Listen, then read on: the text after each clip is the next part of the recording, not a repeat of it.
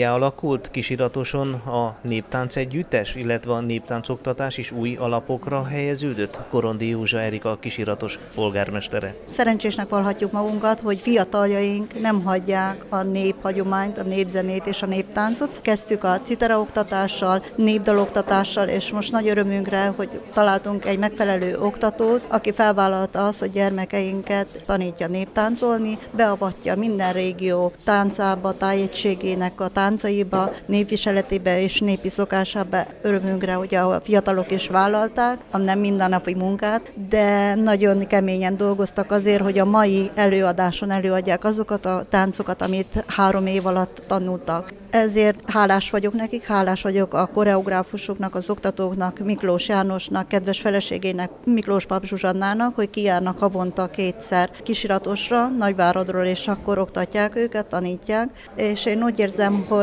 nagyon sokat fejlődtek a gyerekek, és ezt mostan azzal is szerettük volna bővíteni, hogy az utánpótlást próbáljuk megvalósítani. Már kis kortól a gyerekeket megtanítani arra, hogy jöjjönek, a néptáncot ne hagyják, a néphagyomány ne hagyják. A korábbi években a kisiratosi Gyöngyvirág néptánc együttes rendszeres fellépője volt Arad megye Magyar Lakta településein a különböző népzenei fesztiváloknak, falunapoknak.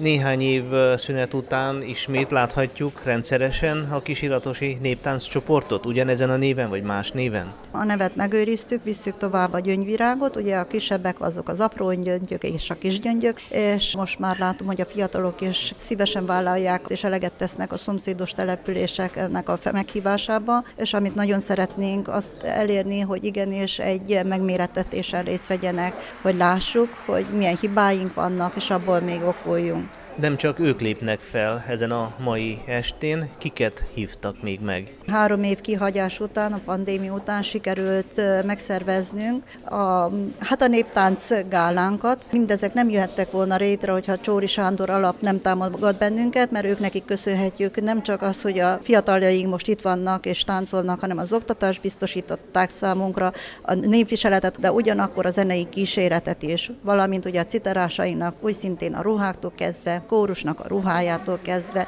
Beszeretnénk mutatni mindazokat a csoportokat, népi együtteseket, amelyek kisiratoson működnek. Van vegyes kórusunk, vannak citerazenekaraink, ezen kívül itt vannak a táncosaink, akikre nagyon büszkék vagyunk. A mai nap az ő ünnepük élőzenei kíséret is van, kik ők? Nagyon-nagyon hálásak vagyunk, hogy a Nagyváradi Sorogja zenekar bevállalták, hogy eljönnek, kísérik a néptáncosainkat, bemutatkoznak, és kísérik az oktatóinkat is, mert ugye ők is megvillogtatják tudásukat, és mindazt, amit meg szeretnének tanítani gyermekeinknek.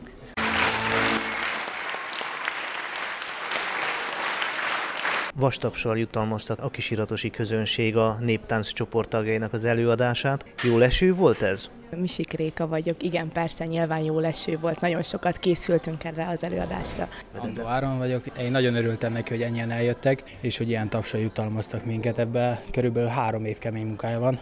Hány pár alkotja a néptánc csoportot? Hat pár és három lány, akikkel párcserével táncolgatunk fellépésről fellépésre korábban is néptáncoltatok? Persze, hát az oktatóinkkal már táborokban megismerkedtünk, és utána lettek ők felkérve arra, hogy csináljanak nekünk egy csodálatos koreográfiát. Sokan első-második osztályú óta táncolunk, páran folytattuk középiskolában is, és akkor úgy körülbelül a nagy része középiskola végén kezdtünk megint úgy összhangba kerülni ismét. De a többség az már befejezte az iskolát, érettségén túl vagytok, vannak akik egyetemre járnak, mások dolgoznak, lehet ezt azért a tanulmányok mellett, illetve a munka mellett folytatni? Szerintem mindenkinek arra van ideje, amit szeret csinálni, és amire szakít.